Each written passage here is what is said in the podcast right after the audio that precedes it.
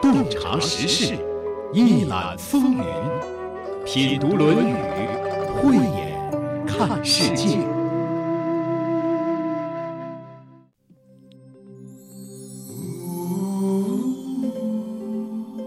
在今天节目一开始，依然让我们走进这个光明伟大、光辉灿烂的人物。他的名字早已为大家所熟悉，他叫尧。尧就是三皇五帝中的尧帝，《史记·五帝本纪》中这样描述他：其人如天，其志如神，就之如日，望之如云。孔子这样赞美他：大哉，尧之为君也！巍巍乎，为天为大！为尧则之，荡荡乎民无能名焉。孟子尽心上中有这样的记载：尧帝去世了之后，百姓悲哀如丧父母，三年四方莫举乐，以思尧。尧帝是一位把人性之善发挥到了极致的君主，中华民族的仁政王道就是从他开始的。他在位的时候非常关心天下百姓的疾苦，如果他知道还有一位百姓饥饿，就会说：“这是我使他饥饿的呀。”有一人寒冷，就会说：“这是我使他寒冷的。”一民有罪。就说是我让他陷入这样的境地呀。尧即位之初，天下动荡不安。经过他几十年的治理，古老的中国大地上第一次出现了天下太平、四方归服、百姓富饶、人民安乐的生平景象。在上期节目当中，我们以《史记》中的记载。向大家介绍了这位儒家理想国的典范人物，其人如天，是说他的仁德如天空覆盖大地一般没有偏私；其智如神，是说他的智慧如神明一般微妙难测。那就之如日，望之如云，又说明了尧帝是一个怎样的人呢？关于尧帝。我们要说的话还有很多。今日嘉宾马庆西，主持人溪水。马庆西，山东省实验中学语文教师，对中国传统文化经典有着深入的研究和体验，深入机关、学校、社区进行讲座数百场。《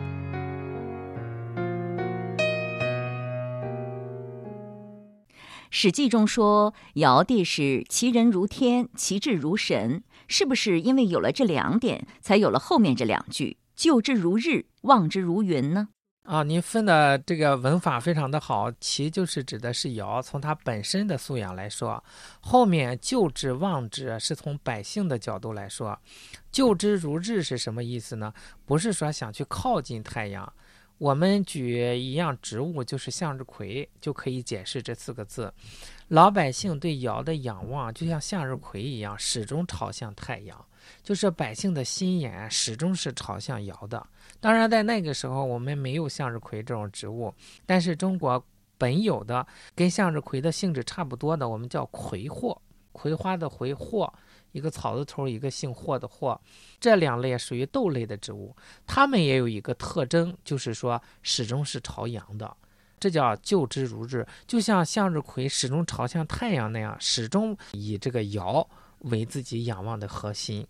望之如云，这一个不是说单纯的看，实际上这个望有那种期望、盼望一样。老百姓就像禾苗，那云能干什么？云能降雨。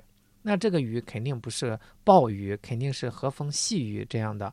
所以说，老百姓对尧的心情就好比是干旱的禾苗盼着云彩下雨一样，就是特别特别对，他有一种期望、亲近，感觉到哎，如果他来，那就是有一种喜悦、熨帖，哎，有很放心、欣欣向荣，有这样的感觉。这样的解释，我觉得能表达老百姓对尧的那种心情啊。是是。解释了这句话，我觉得大家对这个尧就有一点感性的认识了。本来尧在大家的心目当中就是一个神话一样的人物，好像很抽象的。原来他时代太久远，原来和老百姓的关系是这样亲近的。是。今天为什么要谈谈尧这个人呢？就是因为尧是孔子非常推崇的一位圣王，他有帝王之尊，德行呢又达到了圣人的标准。有人说，由他建立的这个社会几乎就是儒家的理想国，可以这么说吗？可以。那是一个什么样的理想国？能给大家描述一下？理想国的状态，我们不好描述，我们可以用古代典籍里面记载直接来说一下。因为尧舜这个时候文献相对来说传下来的比较少，我们古人也是通过片段化的记载来推测。但是在那个时候流传下来一首古歌叫《鸡壤歌》，反映的就是老百姓的日常生活状态。他讲的就是什么呢？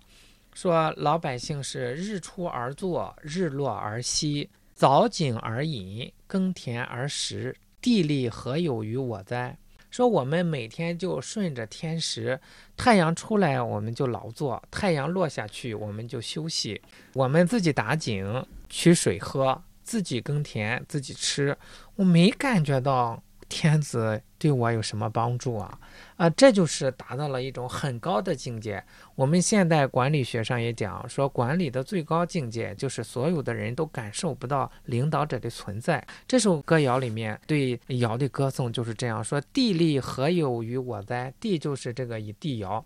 我们没感觉到他给我们带来什么，就是他已经达到了以道治天下。什么叫以道治天下？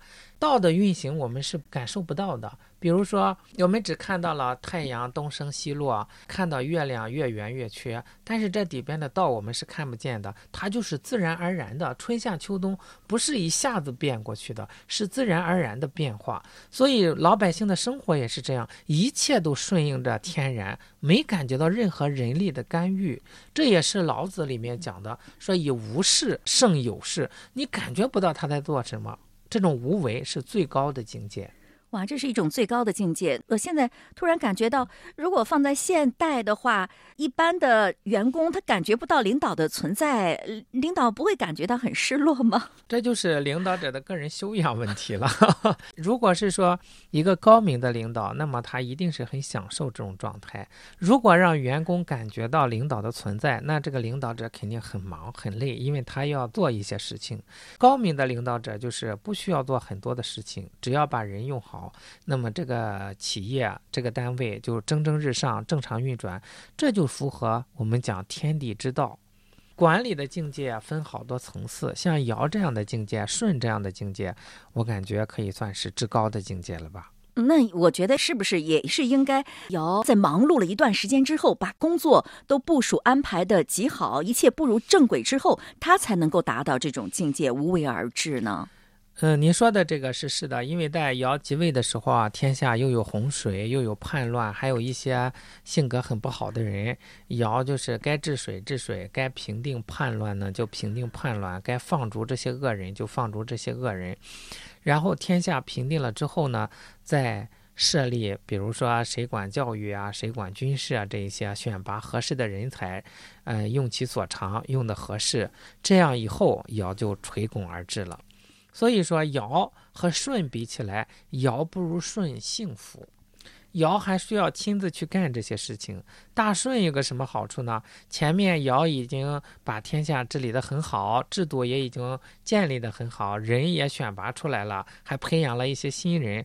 大舜即位的时候呢，这一切都是现成的，而且大舜后面还有禹王来继承他，所以大舜是嗯中国历史上最幸福的帝王了。啊，你刚才说老百姓对尧的感觉，用了几句流传在民间的话。就是凿井而饮，耕地而食，地利与我何有哉？是这样吧？嗯，好像老百姓感觉不到帝王做了什么，他们就是按照自然的规律在做自己该做的事情，生活的很安乐哈。嗯，一开始我们不是还说了一句吗？说帝尧是什么样的人呢？就之如日，望之如云，就是说老百姓都仰望着尧。这是被这个文字啊给欺骗了。哦，下面那个说地利何有于我哉？不是说真的是，他只是说，你看我们都感觉不到他对我们日常生活的干预。但是这么现成的生活，这么好的生活，是谁给我们创造的条件呢？肯定是尧啊。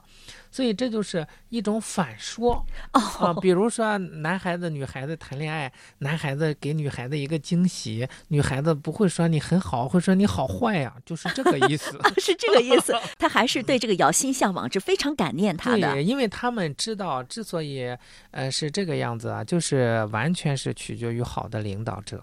现在我们常用“政治生态”这么几个字哈来形容呃现在的一些政治制度给社会带来的景象。用现在的话来解释这个政治生态呢，就是党风、政风、社会风气的综合反应。那么我们刚才说的那句话“地利与我何有哉”，什么早井而饮、耕田而食，能不能算是尧帝那时候的政治生态呢？正是那个时候政治生态的一个写照。就是各得其所，各得其乐。是是，帝王是无为而治的。是是，我们古人的政治理想就是这样的，叫太平无事，一点事情都没有，大家都乐享太平。你能想象吗？儒家心目中的理想社会的样子，原来在尧那个时代就实现了，一片百姓安居乐业，国家安定祥和。国泰民安的生平景象，看来老百姓生活的还挺幸福的，精神文明搞得不错。只是这物质文明怎么样呢？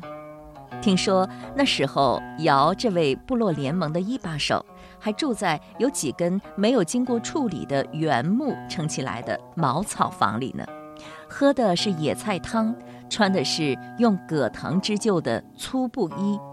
其他人的生活状态也就可以想见了。要是拿现在的眼光看，恐怕还应该是属于扶贫的对象吧。看来这幸福指数和物质生活水平没什么关系，那和什么有关系呢？要是按照刚才我们谈论的内容来看，那就和领导的关系很密切了。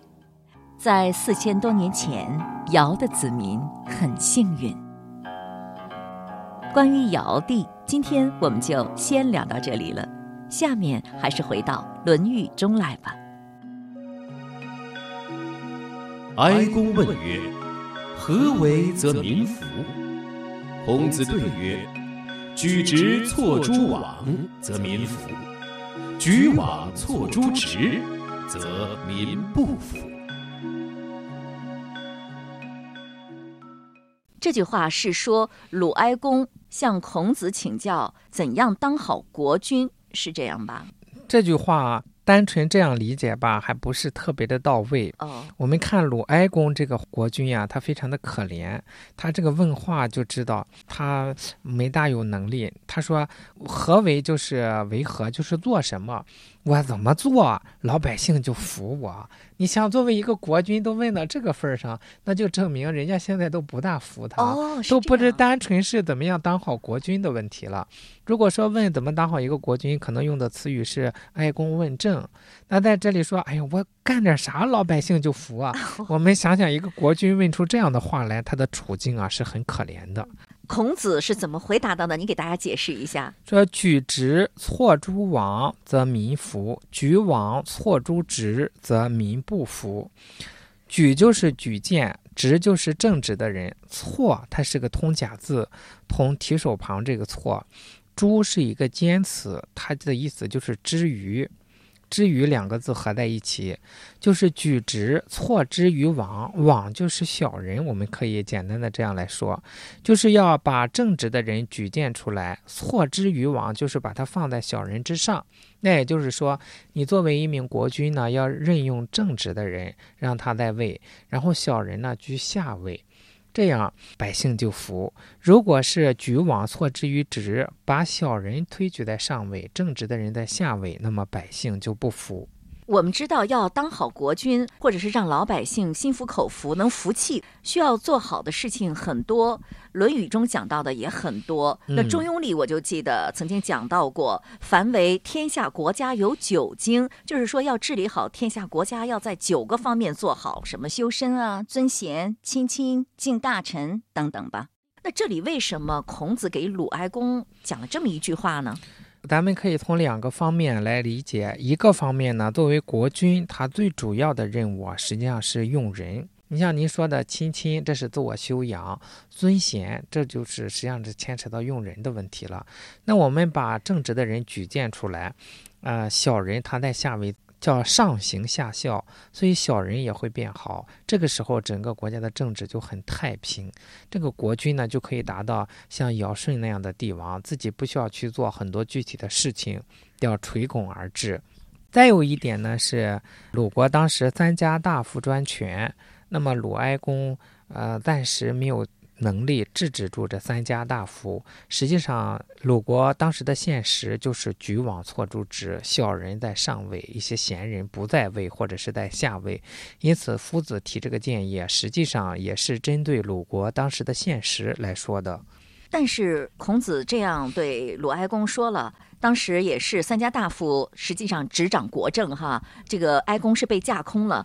孔子对他这样讲了，那哀公就能够照着去做吗？有什么用呢？对这个哀公来说，有用啊！哀公如果能自己奋起的话，那完全可以改变政治局面，因为他毕竟还是在国君的位子上。你比方说，他要摒弃三家大夫，然后我就任用孔子、任用子路、任用颜回这些人，那我们相信这个鲁国的政治环境会大有改观，三家大夫一定会把打压下去。你比方说，我自己不行，我可以尊贤呀，我用孔子，那不行吗？关键是鲁哀公他做不到这一点。再一个，政治不是说是一下子就可以实现的。你像举直错诸枉，这个可以，我好人一点一点的提到上位来，不能说我把三家一下子就打下去，这个容易激着他们造反。是，哎，有耐心。但是鲁哀公他在这些方面这个素质就不大行。但是夫子给他讲出来了，如果他循序渐进，一点点的做。我觉着还是没问题的。是，如果把这个鲁哀公的位置换成康熙皇帝，康熙皇帝就能够做到了，就像除鳌拜一样的。是是。刚才我们在讲，举直错诸枉，则民服；举枉错诸直，则民不服。也就是说，无论是做事业也好，还是治理国家也好，首先要用好人，是吧？一定是要用好人，用正直的人。这个正直的人，有的擅长搞教育，有的呃擅长搞司法。我们还要用对，把正直的人用到正确的位置上，这样才行。所以用人很难。第一，先要识人；第二，要用人。用人的时候还要会用，用的要合适。第三呢，还要能容人。那这很难的一个事情。所以说，要用好人的话，首先用人者得修身，他得有很大的度量、很高的眼界，才能够识人用人。是鲁哀公在这一点上也是不具备这个素质的。嗯，你看他的谥号都是哀，就知道这个国君很可怜。那孔子这句话其实对鲁哀公也就白说了呗。咱们讲是盖棺定论，那个时候鲁哀公在位，那该说的还是要说。至于说了之后他做不到，那是他的事情了。这句话是不是和《论语》当中的某些句子意思是一样的？比如说，季康子问政的时候，孔子就说过：“政者正也，子帅以正，孰敢不正？”这两句话还真是不大一样。表面上看是很一样，但是我们看看夫子说这个话的用意是不一样的。季康子他是臣子，鲁哀公是国君。季康子向孔子问政的时候啊，孔子说的回答是：“正者啊，正也。”说正者，就是干正事儿。子帅以正，孰敢不正？你要亲自做出一个正的表率来，谁能不正呢？这句话是什么意思呢？就是你作为一个臣子，你首先得听国君的。你听国君的，别人谁还不听你的呢？你有下属，就实际上是暗暗的点他。为什么他之所以问政啊？夫子就点出来，是因为你自己的行行为就不正。季康子他们家里的家臣也不听他们的，他们不听国君的，他们的臣下不听他们的，所以他也很为难。夫子就点出根源在哪里？根源就是你先做了一个坏的榜样。这句话软中带硬，说的很好。这两句话看起来一样，还实际上不是很一样，因为他面对的对象不一样。是。可是这个孔子对鲁哀公的回答是“举直错诸枉”吗？这不也就是行得正吗？你要用正直的人，那老百对，姓因为国君他有用人之权。我们看对季康子是臣子，所以说夫子对他的要求是你修养好你自己，但是不谈你要用人，用哦人是国君之权。这子帅以正是指的自己修养好自己。对你先率领着，你在前面领着，正直起来，那么谁还敢不正呢？对鲁哀公讲的时候，就是你要用好别人了。对，要选好人，要选正直的人。在《论语》当中还有一句是“君子之德风，小人之德草，草上之风必偃”，和我们讲的这句话有相似之处吗？有这个君子和小人在这里啊，一般就是指在位不在位来言，在位的称君子，不在位的称小人，那不就是在位的人他的德就像风，小人呢就像草。如果呃在位的人他正，那么小人不在位的人也正；在位的人不正，那么不在位的人也不正，也就是这个意思。呃，不管怎么样，为政最重要的一点就是要用好人。但是要用好人特别不容易，首先自己要是一个正直无私的人，才有可能用到正直无私的人。从原则上来讲是这样的，但是我们看后代的有一些帝王，他有的时候，比如说刚才说到的这个卫灵公，这个卫灵公这个人他自己真是不大行，但是呢，他还挺会用人，用了人。还挺合适，所以人家人家就说这个国君这么差，他们怎么还不亡国呢？夫子就说，你看他用了谁谁谁谁谁谁干什么事儿都很合适，所以说啊不会亡国。也有这样的情况存在，也就是说，他可能知道谁好，知道谁适合干什么，他也知道什么是对的，他自己可能不愿意去做，他用好人不就也挺好吗？但他自己生活比较不讲究，所以卫灵公他也很可怜，呃，家里的事情处理不好，国家的事情也处理不好，所以最好的还是按照大学里讲的，修身齐家治国平天下。这样，像他自己如果不修养好自己，纵然暂时用了合适的人，但是也不会长久。我们追求的是国家长治久安。那这句话我们学了之后，对于普通的领导者而言，有什么样的启示，或者是对于普通人来说，你觉得有什么意义吗？作为一个领导者来说，不管他是大的还是小的，实际上原则就是一样的。只要我们有用人之权，那么我们就要做到举直错诸枉。如果我们是一个普通人，那么我们就率以正，哎，我们就自己正直，我们周围的人就正直。我们学到了，也知道了，但是要做到，真的是挺难的。人是一般是有私心的，只要有私心，我觉得就很难做到举直错诸枉。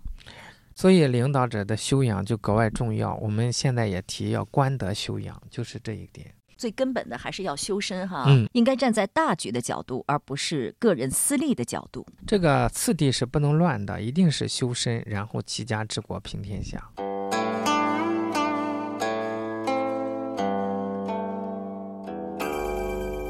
要当好领导，用好人是第一要务。用马老师的话说，这包含三个方面的内容：识人、用人、容人。我看，不仅当领导要会这三样，做家长也要会这三样，找对象还要会这三样。前几天和一位朋友聊天，他说某某某人看起来不错。我说你认识他多久了？他说吃过两次饭。我说吃过两次饭，你就能够判断出他不错呀。我认识他十年了，一开始也觉得他还不错，后来发现完全不是那回事儿。所以还是那句话说得好：“路遥知马力，日久见人心”呢。他点头不语。要了解一个人确实不容易，在长期的相处中会发生各种各样的事情。通过这些事，或许就能够看出人的品性如何。当然，如果是普通的事，也未必就能够让人看得清楚。有时候还需要一些特殊事件的考验。用《论语》中的那句话，就是“岁寒，然后知松柏之后凋也”。诸葛亮在他的《用人篇》中有这样一段话。夫知人之性，莫难察焉。美恶既殊，情貌不一。有温良而为诈者，有外恭而内自欺者，有外勇而内怯者，有尽力而不忠者。这句话的意思是说，要真正的了解一个人的品性是非常困难的。人的善恶差别很大，品性与外表也不统一。有的看起来温良，做事却很奸诈；有的外表恭顺，却是自欺欺人；有的看上去很勇敢，而实际上是很怯懦的；有的貌似竭尽全力去做事情。但实际上，他并不忠诚，而是另有图谋的。当然，了解一个人还是有方法的。诸葛丞相教给了我们七种方法：一曰问之以是非而观其志；二曰穷其以辞辩而观其辩；三曰资之以计谋而观其实。四曰告之以祸难而观其勇，五曰醉之以酒而观其性，六曰临之以利而观其廉，七曰欺之以势而观其信。一是用让他判断是非的方法来观察他的志向；二是用言辞辩论的方法。来考察他的反应变化，三是用请他出谋划策的方法来考察他的学识，四是把紧急危难的情况告诉他，来了解他的胆识和勇气，五用让他醉酒的机会来观察他的品性，六是通过面对利益时的表现来判断他是否廉洁。七是通过约定某件事情来考察他是否讲信用。看清楚了人，还要会使用人。这个要说起来也是一套一套的，什么用当其才则安，用非其才则怨，用当其时则加，用失其时则废，意志互补则强，同性相斥则弱，等等等等。那对于很多像我这样无职又无权的人来说，这些东西还用得上吗？我想，平常与人打交道，这些智慧也是有用的。不过，我觉得最有用的还是要有容人之量。大家都是普通人，各有各的见地，各有各的习惯，也难免有各种毛病。如果能够互相包容，也就能够和睦相处了。少挑毛病，别人高兴，自己也没烦恼，那天天都是好日子了。听众朋友，今天的节目就是这样了。品读《论语》播出时间每周六周日二十一点三十分到二十二点。主持人溪水代表节目嘉宾马庆西，感谢您的收听。下周同一时间再会。